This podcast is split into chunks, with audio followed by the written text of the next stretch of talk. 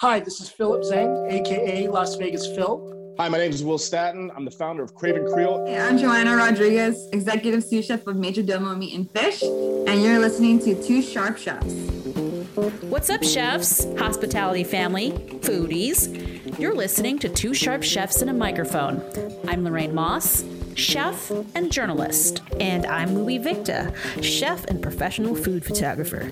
Thanks for joining us. We started this podcast in June 2019 to honor Anthony Bourdain, a fellow chef who gave us all a better understanding of different cultures and people through his daring food adventures. We're here to expand the dialogue.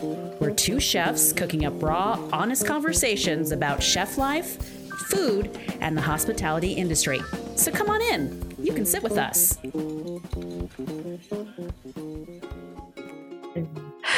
Hello, Louie. Here we go again.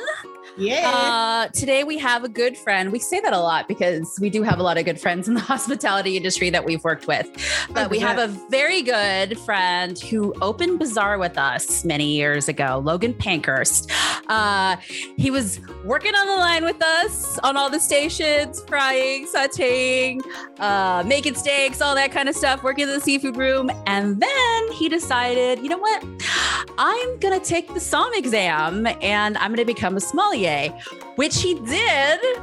Um, and now he works as a full time sommelier at a very nice restaurant, Zuma at Cosmopolitan, which is a super delicious Japanese restaurant. So, in pandemic provisions, before we get to Logan, we are talking our favorite order at a Japanese restaurant.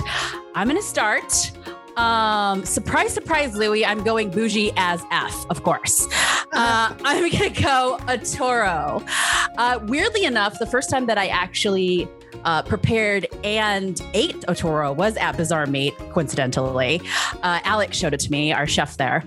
Uh, and since then, I had been craving it. So every time I go to a Japanese restaurant, I look to see if they have otoro on the menu. Um, it is very expensive. Uh, it's sort of the way that I look at it, it's kind of like the Kobe of tuna because it's highly marbleized. Uh, it's got great marbling. Uh, and because of that, just like Kobe is with steak, it is melt in your mouth as soon as you bite into it. You know, it's like butter, it's super rich. Um, it comes from the fattest fattest part of the tuna, which is the underbelly. Uh, in Japan, they're no joke when it comes to their tuna. It's like it comes from the bluefin tuna traditionally, and that is the most expensive tuna. And the first tuna of the season can go as high as like three million dollars.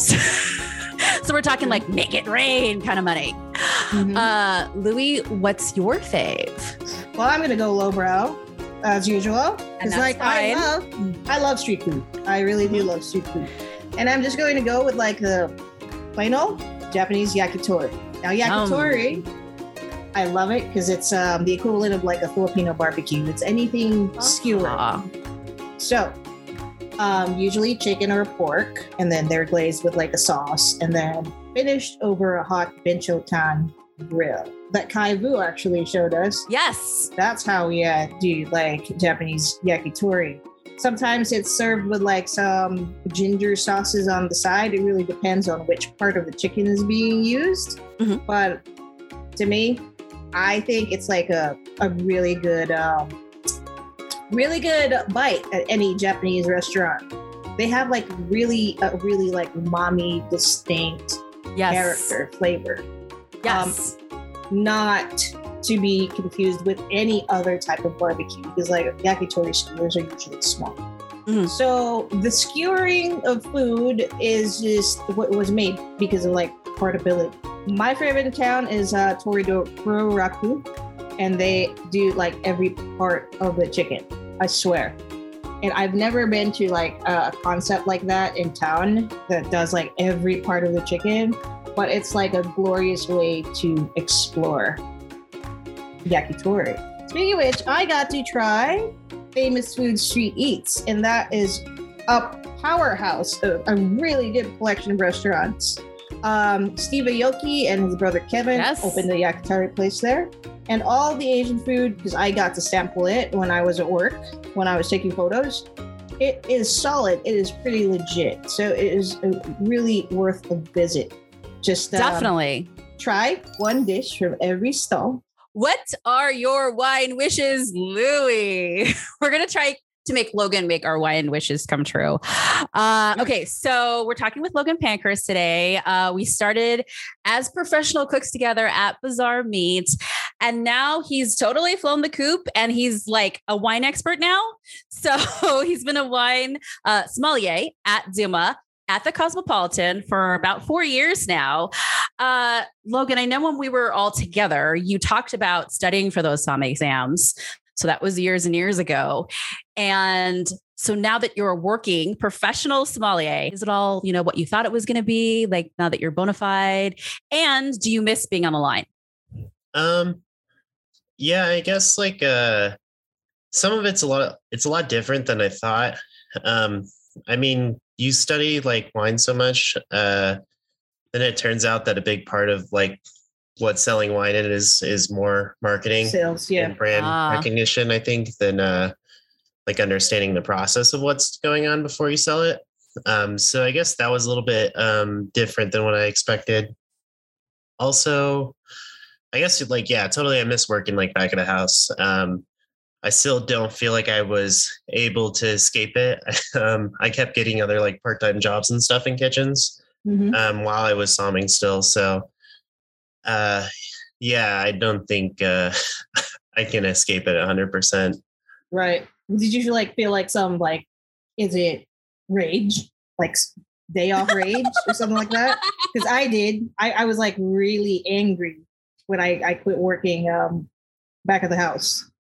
I don't think it's necessarily like that. It's just, you know, uh, once you really like dive into it, uh, you you start to obsess about it a little bit more, right? Like you're constantly still Uh-huh. looking up like chefs and restaurants and things like that, and you're still so like intrigued by the industry and like following like what restaurants are opening and who's opening a new one there that it's like it's kind of hard to be like, oh yeah, I'm just like not gonna do that anymore. Yeah. Um, so So what Yeah. inspired you to actually um move away from the back of the house? What was the draw? Uh, I'm gonna be honest. Like, I was always like interested in beverage, like back in the day, and like still wanted to like study and do that. Um, and I remember one of a chef I worked for before. He's like, "Yeah, the hard part is always finding like, you know, somebody who knows what they're doing in their front of the house and stuff like that." So I was always like, "Yeah, I gotta know how to do both." But honestly, when I was working, because I had first gone to work at Zuma, I, I opened up and I was a cook there and I was working like 60 hours a week and still try to finish my bachelor's degree in the morning. um, and so I was getting burned out really easily. And I always like talked to the somms and stuff like that because I was into it. So when they had like a entry level position open up, I was like, can I do that and uh, start sleeping again? Oh, Um, gotcha. So, I mean, there was like a big push just because the hours were kind of killing me. So, Totally makes sense. Yep. Um, speaking of that Somm exam, um, you know, we've a lot of us have seen the Somm documentary and we've heard stories. Like, how bad is it? Like, what was the hardest part about the Somm exam? And I want to know personally, was it harder than learning Chinese? oh, Interesting. yeah. What um, which um which uh some exam did you take? Um, so I went, I got certified through the Court of Master Somms. So I took, I've taken the intro Wow. and the certified. Uh-huh. Nice. Um, So one and two? yeah. Very cool. And so, how hard, or I mean, is it not as hard as it seems like it is, or is it ridiculous? Uh, it's pretty ridiculous, right? Because I'm I'm first level certified. yeah. It's crazy. It's, I don't want to sound like a teacher, but it's like, it's all about how much you prepare for it. Right. Um, Yeah. So I felt a lot better when I finally went to take the certified exam, just because I was like finally more prepared and I knew how to study and I had worked Uh-huh. with more somms and stuff. Uh, but you have like this service practical part where you have to serve like a master somm, and then while Mhm. you're doing it, you're like they're asking you questions of what would you pair with something, and like what's your recommendations, or then they start asking you other questions outside of wine. Like I know one I got stumped on was they were like, "Can you recommend me a berry liqueur?" And I was like, "What the fuck drinks that?" like, and they wanted me to like name off a brand, and I was like, I, I think I straight up missed that one. I was just like, no. You got to answer that last part of the question. What's harder, learning Chinese or learning like stuff for the Somm exam? Um, Because Chinese is hard. Yeah, learning Chinese sucked. Um, Not gonna lie. uh, but that was a lot more spaced out, and I did it via school, so there's like more of a setting. I think the hardest part with like the court uh, tests and things like that is there's not exactly like a curriculum set.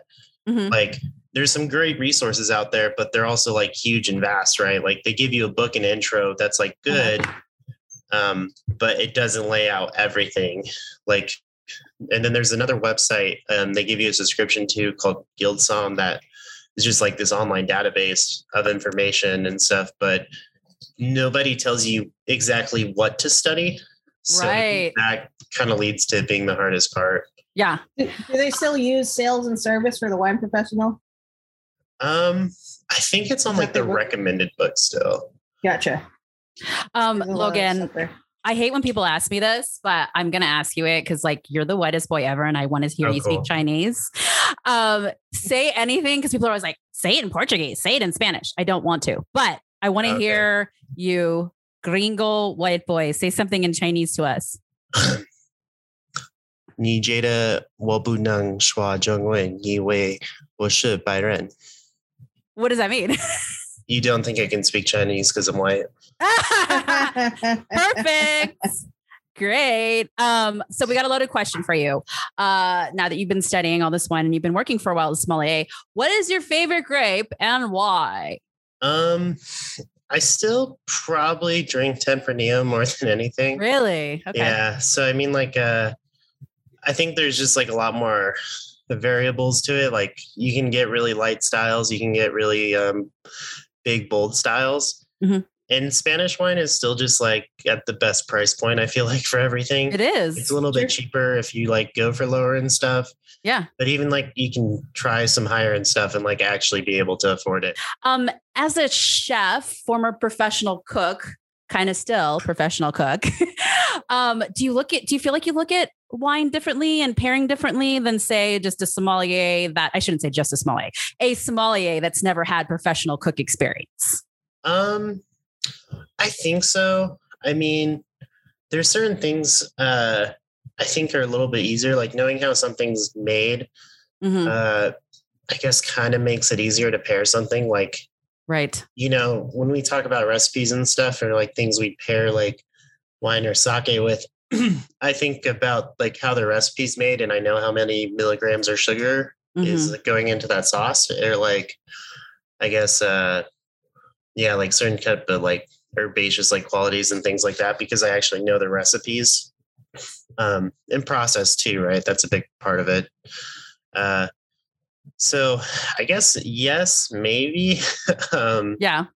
but yeah at the end of the day too i i guess it's always comes down to like the person that's like ordering it and like what they want to try because half the time i mean everybody still just wants to drink cab with uh Yeah. basically everything Uh, how do you react and how do you like those people? Because now you're so front facing. Um, how do you like those people that come in and they're just like wine experts? You know, like I just love those food experts too. It's a wine expert guy, usually a guy, and he's with his date or with his like family, and he's just like, you know, pontificating about all the amazing like varietals and the vintages, and he's like so wrong how do you how do you handle it do you just like kind of laugh to yourself and like let it go and suggest something or how do you handle those situations yeah i mean for the most part like you, you obviously you never want to be rude or anything you kind of got to let them do their thing Mhm. uh and i just try to you know do the service part and avoid the rest of it because Yeah. Right. yeah half the time it makes you cringe a little bit just because it's it's also just it becomes so much of more of a status thing right it's like oh yeah i'm drinking this exactly I want to drink this brand. I always drink this brand. It's the best, isn't it? The best, guys. Right. Just like, okay, man, I just sold you a bottle that's four times the price because of people like you. you know what Yeah. I mean? Yeah. Like, yeah You're not getting what you know price your money's too, worth. right? yeah. That's a big part of it. People know they can charge a lot more for those brands, and then we can sell the neighbor of that winery for three times as less. You know? Um i know that you also homebrew beer so are you over it or are you still like super into beer even though now that you're like a fancy wine guy Oh no, totally. I uh, I think honestly, like when I became a som, I started like getting more involved in like beer and stuff like that because it, it was Ah. kind of a break. Um, and that does like I think it did kind of it turns into work, right? Instead of like hanging out and like you know with my wife like drinking a bottle of wine or like shopping around and doing that stuff, it Mhm. starts to feel like work still. Mhm. So I think beer was kind of like just a good way to like still do beverage stuff, but it's still like fun, you know? It's Yeah. Still just like Right. I just get to be the consumer, right? Like it's not about being a salesman or anything. Totally. Um, so we know you've earned several degrees, you've studied several languages now, and you've worked in many different jobs in the hospitality industry. So do you have like an ultimate goal or are you trying to, you know, steer your way to a certain, you know, dream or is it just kind of like learn everything I can right now? Um so I actually this semester I started at UC Davis for their winemaking program. Woohoo. Yeah, so I'm looking to go do that. I'll probably I'm planning on moving hopefully next year.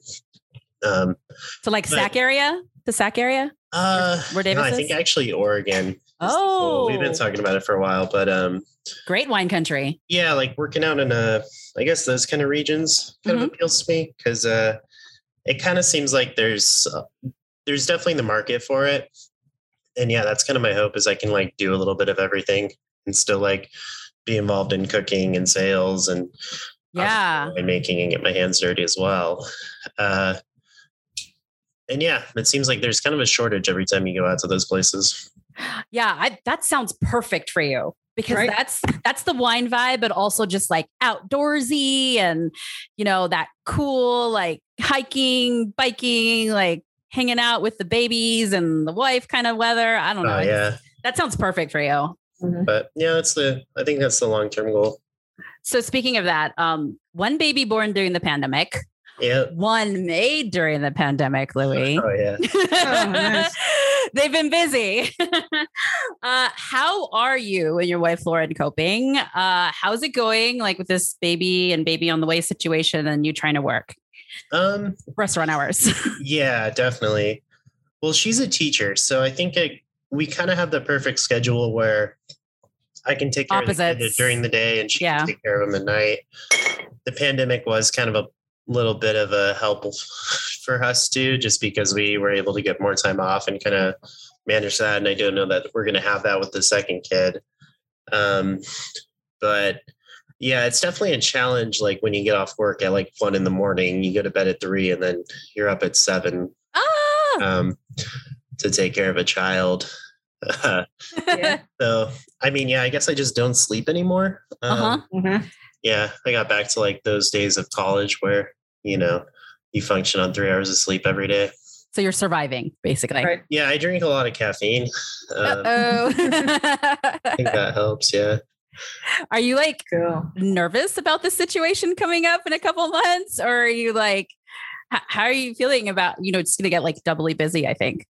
Um, I I don't know. You know, it's just like uh, the first one was hard. I guess you just kind of like uh, just got to do it. I don't think I can. I don't think I can wait an extra, you know, Yeah. months to be more ready. So It is what it is. Think, yeah, I'm just there. So True, but like parenting is like super joyous, or is it? yeah, the payoff. Oh Yeah. yeah. it's um I don't know, like I'm way more into it than I thought it would be, honestly. I didn't think I would be like a person that was super into like kids and stuff like that, but uh yeah, no, it's actually pretty awesome. And then it's like I totally get it now because you just stare at this like little human all day, making sure they don't kill themselves. And then Yeah. you're like, well, look, they sat in a chair like a person. Isn't that amazing? And you're like, no one else cares. It's Right. I get it now though, at least. I, Right. it definitely takes that, I think, having the kid in order to like not be totally nauseated by that stuff. Yeah, no. It's like that with it's like that with marriage too sometimes. Um, all right, so let's move on to show and tell.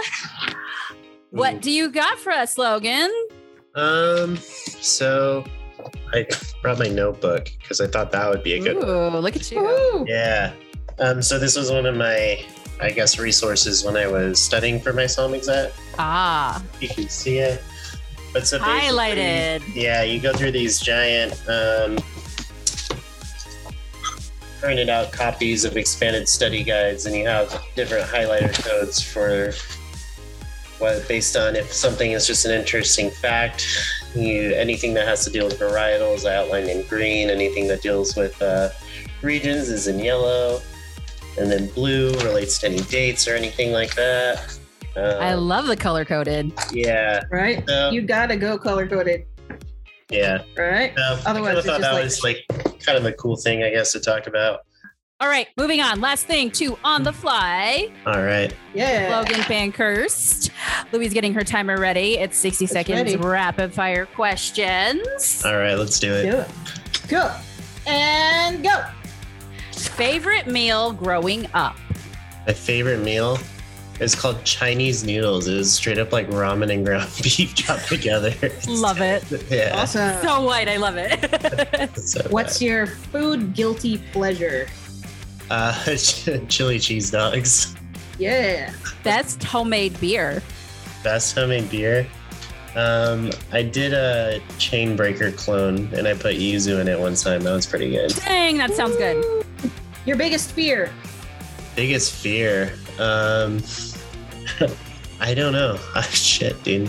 I don't know. Let's go I'm with Buried curious. Alive. That one's pretty terrible. It's Yeah. a Oh, yeah, that's CSI episode. That's pretty awful. Yeah. Yeah. Yeah. Uh, dream place to travel and eat. Uh, I still really want to go to Spain. I think that's on the top of the list. Or Peru. Peru seems pretty legit too. Where Dang. is your worst worst cut or burn? Ooh, I still have a lopsided pinky, so that one. Ooh, Wait, is that is that the slicer one? Yeah, I was a mandolin. Favorite Vegas restaurant you have not worked at? My favorite restaurant I haven't worked at, Yes. probably Vegas. Lamai, honestly. Love Lamai. Yeah, So, what is your cooking soundtrack? My cooking soundtrack. Shit, dude, I don't even know. What do you You play? You don't play anything while you're cooking? Um, I don't know. I just listen to like crappy emo bands, to be honest with you. So, Oh my god, I didn't even know that about you. yeah. Um, favorite outdoor activity? Uh, favorite outdoor activity? Shoot, dude. Um, yeah, snowboarding. I do that a lot when uh, Yeah. not having a child need me. So Louis, the All classic right. question. Classic question. Bazaar family, and here, like everybody else, one black available fact. I don't know. I'm, I eat like half the food behind the counter, so I guess that one's pretty blackmailable. That our car was You the- eat you eat your prep? yeah, yeah, you eat like prep. half the time. I guess that one's is that fair enough? Yes, Yeah, that's totally. fair. Everybody do that. I don't know. All right. Absolutely In fair. in closing, let's go ahead and sell it for Zuma. Tell us your favorite dish there. Uh, and what people can expect because I literally went to Zuma for the first time a couple weeks ago. It's awesome. Nice. Yeah. Um, I the way I always sell it, man, is they cook everything on Japanese binchotan on the robata.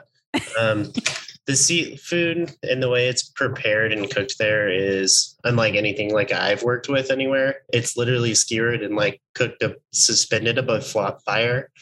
So, I mean, yeah, that Chilean sea bass is probably my favorite dish on our menu. Um, but yeah, anything from the robata, I mean, they just really do it right. Even most other izakaya restaurants, uh, they're being cooked on gas stoves, but everything's 100% Japanese binchotan. I love that. Logan, thank you so much for joining us. Yay, we finally got you on in two years, first time. for having me. Yay! Right, dude? This is kind of like a reunion. I love it.